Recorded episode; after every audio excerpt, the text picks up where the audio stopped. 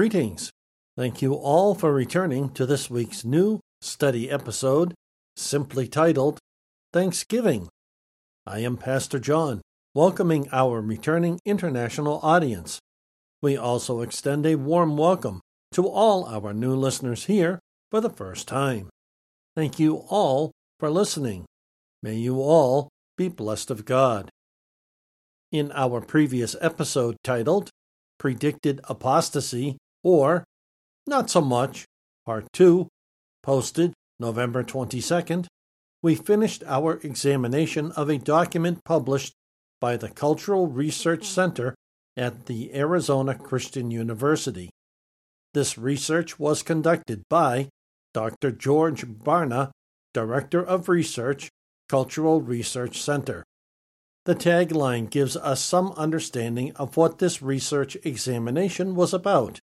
The tagline reads American Christians are redefining the faith, adherents creating new world views loosely tied to biblical teaching. We should note that global events combined with coronavirus or COVID 19 are all playing a role in this truly being the last days before our ascension to heaven and what new things God has for us in a new time. Instead of trying to fight things as they are, we should be using this time to better place ourselves for the rapture of Christ on the clouds. The document of reference in our last two episodes says this will not be easy. What it points out in America is clearly happening elsewhere in the world. If you remember, we read American Christianity is undergoing a post Christian reformation, with the nation's major Christian groups rapidly replacing traditional theological beliefs with the culture's secular values.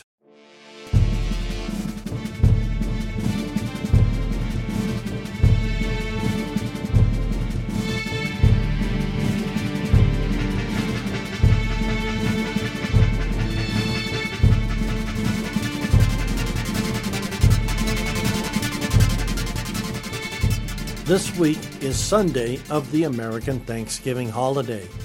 Regardless of the timing, I think it is important in these times to look outside ourselves and personal situations to see what we can be thankful for, even in a pandemic.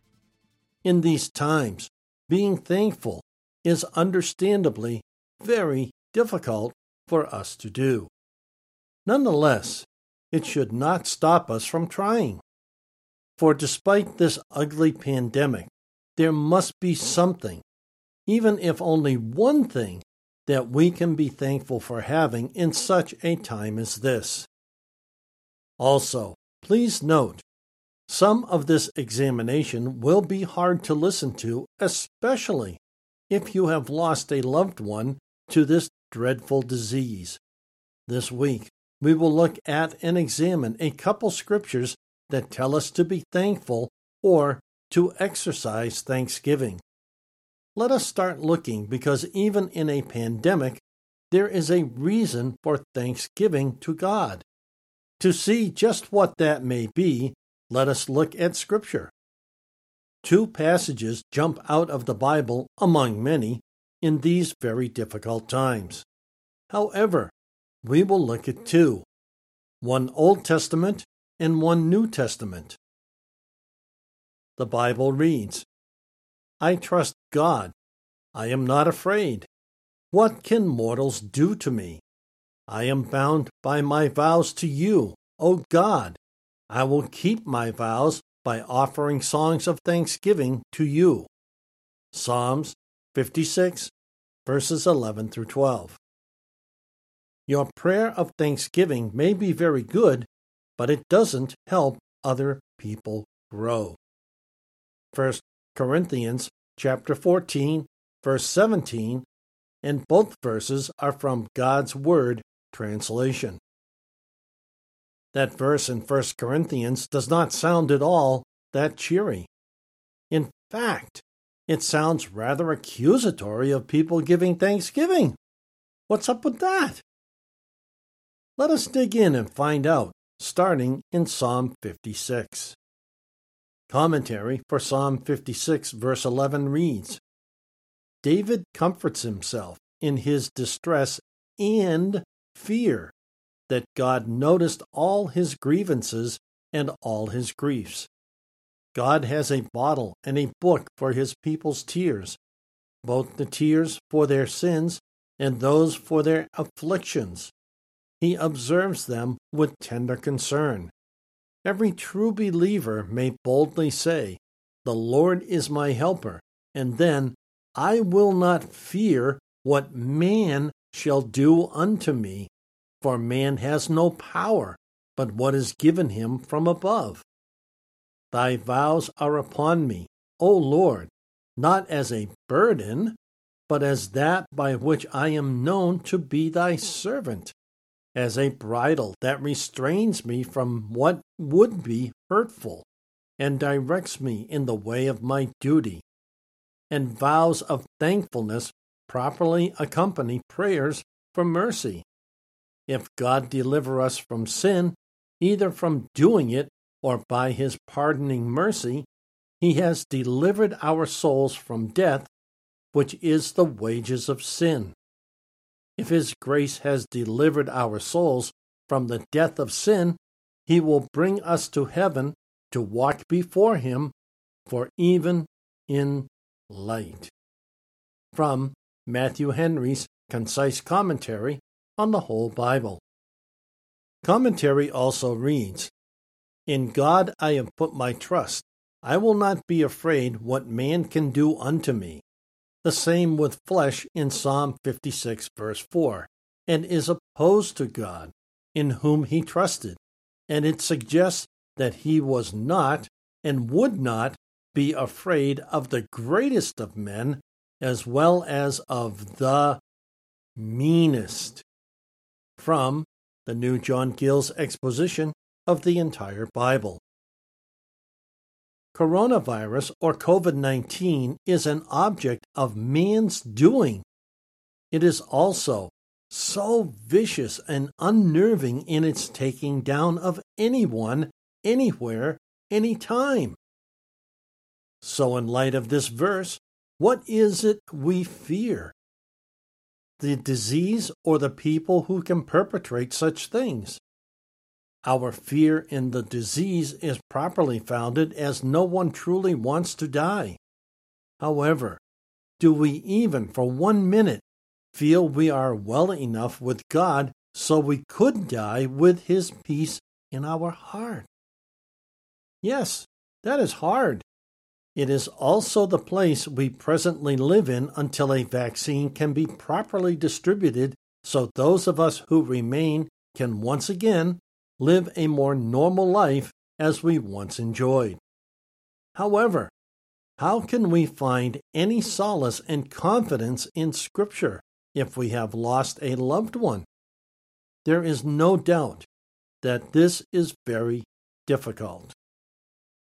While not to the pandemic, I have still lost loved ones. All of my grandparents, both my parents, as well as uncles, aunts, and even friends have passed away. I know all too well how hard it is to lose someone you love, regardless as to what means they died. I grew up in the Vietnam War era. I am not taking anyone's feelings for granted in this study. This is why there is such a quandary over the way out of the emotional state this cruel virus has created in the world. Now, notice what Psalm 56, verse 11 said. We read, I trust God, period. I am not afraid, period. What can mortals do to me? According to what David said here, if I trust God, I have no reason to be afraid. In that state of being, David asks, what can mortals do to me? Can people invent a virus, coronavirus, for example, that causes me to lessen or even break my trust in God? Or who can cause me to fear? It would seem that if I trust God, I am therefore not afraid. At the very least, I should not be afraid. While this may be the desired end result, it is not always how it works in mankind. Many people who trust God are not always fearless, as David in Psalm 56, verse 11, so matter of factly and definitively states. Now, verse 12 On me, O God, are your vows. I will render to you thank offerings. From Psalm 56, verse 12, from Green's literal translation. Thy vows are upon me, O God, which he had made to him in the time of his distress and trouble, and which he looked upon himself under obligation to perform. They were debts upon him he ought to pay off. They were with him. They were fresh in his mind and memory. He had not forgot them, which is often the case when trouble is over, and he found his heart inclined to make them good. From the New John Gill's exposition of the entire Bible. This is noteworthy. Notice this comment we just read. Thy vows are upon me, O God, which he had made to him in the time of his distress and trouble. This is not an unusual thing for any person to do. Many of us do this same thing when we find ourselves in distress and trouble, such as this present time in coronavirus. So the question raised here is a good one and worthy of special note. What vows or promises have you presently made to God? What is your track record to follow through with such a promise to God? Many people make promises in times of distress and trouble, of which they never follow through on when a more calm mind can be had for following through. If you have made any promises to God, or any person for that matter, you may want to write them down in a place where you can once again find them and follow through with keeping them. We should assume that any promise made in a state of fear and or distress is just as requiring of fulfillment as a promise made in a more clear, calm state of mind. We can sum this up with this commentary passage. It reads, Thy vows are upon me, O God. Whoever is conversant with the Psalms of David will find him frequently making vows and careful in praying them. When these words dropped from him, he was just delivered out of a pressing danger among the Philistines, with whom he took shelter from the rage of King Saul, who unwearied pursued him. But he soon found that the remembrance of his past achievements to their damage so fresh amongst them, and they so exasperated thereupon, that his life was in constant danger. In his distress, he flies to God, his wanted refuge, and sends up earnest addresses to him, vowing if he would open a way for his deliverance out of these new straits, he would show his grateful sense of so signal a mercy by the exactness and accuracy of his future obedience. God hears and succors him, and he thereupon, grateful, looks back, endeavors to renew the sense of his former obligation to his great deliverer, and to stir up himself by suitable returns, and so cries out, Thy vows are upon me, O God, as if he should say, I resolve, O Lord, not to forget what was transacted while I was under my fears. Thou hast heard my cries, and I own myself firmly bound by my vows. I was serious and in earnest when I made them, and I will endeavor to show that I was so by my care to perform them. Thy vows, O God, made indeed on my part, but justly to be exacted on thine, are upon me. They do in reality hold me fast, and I desire not to be released. From C. H. Spurgeon's Treasury of David. C. H. Spurgeon, in the Treasury of David, makes this comment Thy vows are upon me, O God. Vows made in his trouble he does not lightly forget, nor should we. We voluntarily made them. Let us cheerfully keep them.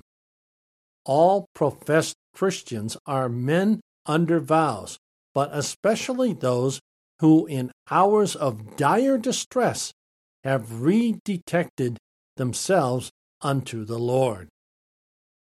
How does that define us, His children, in this stressful time of a global pandemic?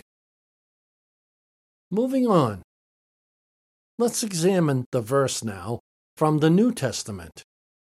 Your prayer of thanksgiving may be very good, but it doesn't help other people grow. 1 Corinthians chapter 14 verse 17 from God's Word translation. What's up with that? Maybe commentary can help us here.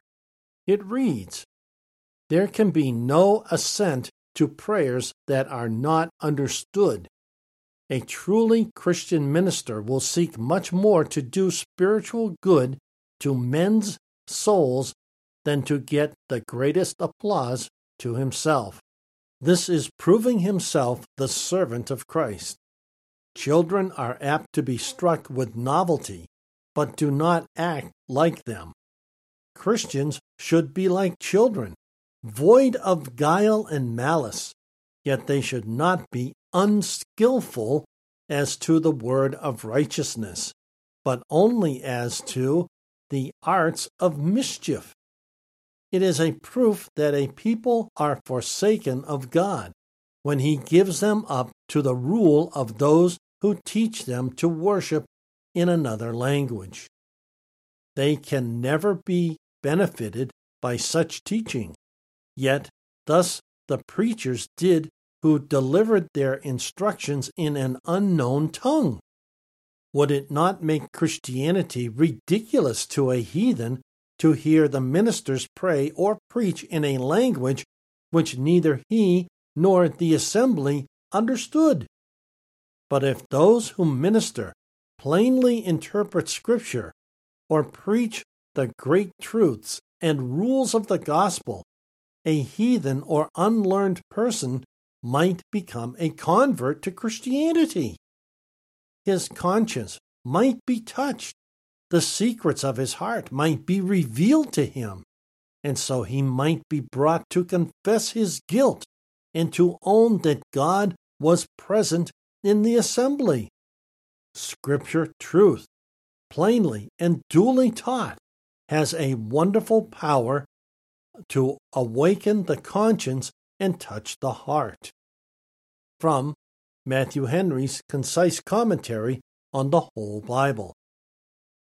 Maybe this passage will make it more simply clear. That is, even if you use a foreign language, you do it with the heart, and it is accepted by God as your offering. But the other, who cannot understand it, cannot be benefited by it. From Barnes' New Testament Notes. So, in summary, what can we learn here in these desperate times? We who are older in Christ, who have been around in His salvation for a while, have elevated our knowledge of spiritual things, such as the gifts of the Holy Spirit, of which is the speaking in tongues. Commentary clearly points out of what possible good does speaking in tongues in the presence of the unsaved do for them. I have seen it firsthand. It is never good. The unsaved are scared by such a thing as speaking in tongues. I am not discrediting the gift. No, not at all. However, it does seem that we are cautioned against such a thing when the unsaved are in our midst.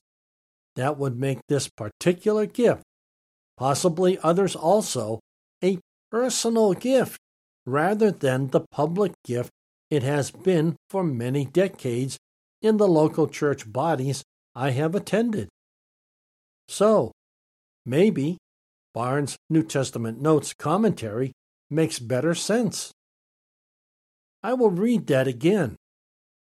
That is, even if you use a foreign language, you do it with the heart, and it is accepted by God as your offering, but the other, who cannot understand it, cannot be benefited by it.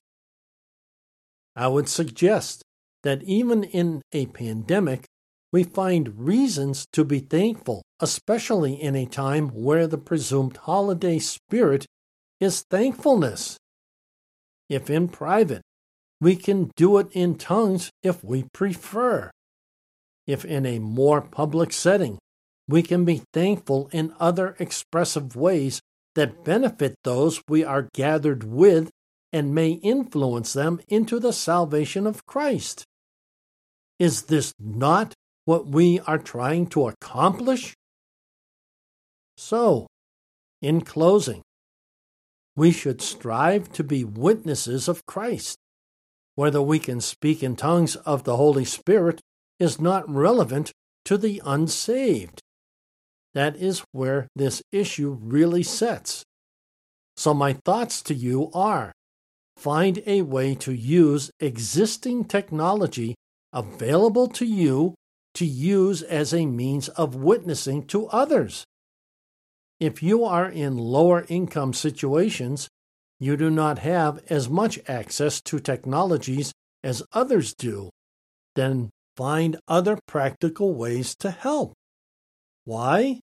Because there are many people who are really hurting and have no idea where their next meal is coming from, and little, if any, hope of a job coming their way any time soon. If you are presently employed, you were able to shop for your Thanksgiving to get what you want for the holiday. Then you are blessed and have something to be thankful for this Thanksgiving. In my final notes, I would like to say Happy Thanksgiving to all of you who have celebrated it in some form or another. May you all be safe and blessed of God. The next three weeks, we will do our Christmas series. On December 29th, we will do our annual wrap up and publicly set some of our new goals for the new year. Play or download next week's episode simply titled God Speaks by His Son, a direct communication from Him. Part 1 from one of our podcast hosts, or follow direct links to these platforms on our website under the podcast menu item. Details follow. All Bible quotes without a citation are from the New English Translation Free Version. We greatly appreciate our audience. We look forward to the return of all our faithful listeners, followers, and new listeners. Thank you all so much. We are very pleased to serve a diverse international audience. This study podcast is a wholly self funded outreach presented by the Church of the Unchurched, currently an all electronic Boston based outreach uniting the community of lost, searching, lonely, and forgotten in Christ. We greatly appreciate serving our international audience. If you are visiting for the first time, welcome and God bless you. Please share our podcast with family, friends, and others you believe would find it a blessing. If you are unsaved, we truly hope you find God as well as receiving Him as Lord and Savior of your life. Please find a short link to our episode titled How to Be Saved at the bottom of any episode description. To learn more about us and who we are, give our episode titled Introduction, About Us, Who We Are, a listen. In that episode, you will learn more about us, who we are reaching out to, our mission, vision, ministry, and more. Again, a short link to this episode is found at the bottom of any episode description. Find our website at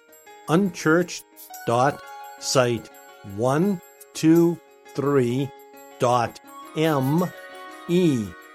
Our mobile, tablet, and desktop compliant website has more information, links to all our podcast platforms, and more. Find direct links to all our platforms under the podcast menu item. We are found on podcast platforms like iTunes, Google Podcasts, Amazon Podcasts, or Spotify, to name a few. We refresh all our feeds with every weekly episode upload on Sundays. These sites update our feed within 24 hours of our refresh East Coast time, USA. Our RSS feed is syndicated on many popular podcast RSS feed platforms. Find us on a preferred platform to follow us as we continue to grow. Now to him who is able to strengthen you, to the only wise God, through Jesus Christ, be glory forever. Amen. Until next week, this is Pastor John for the Church of the Unchurched.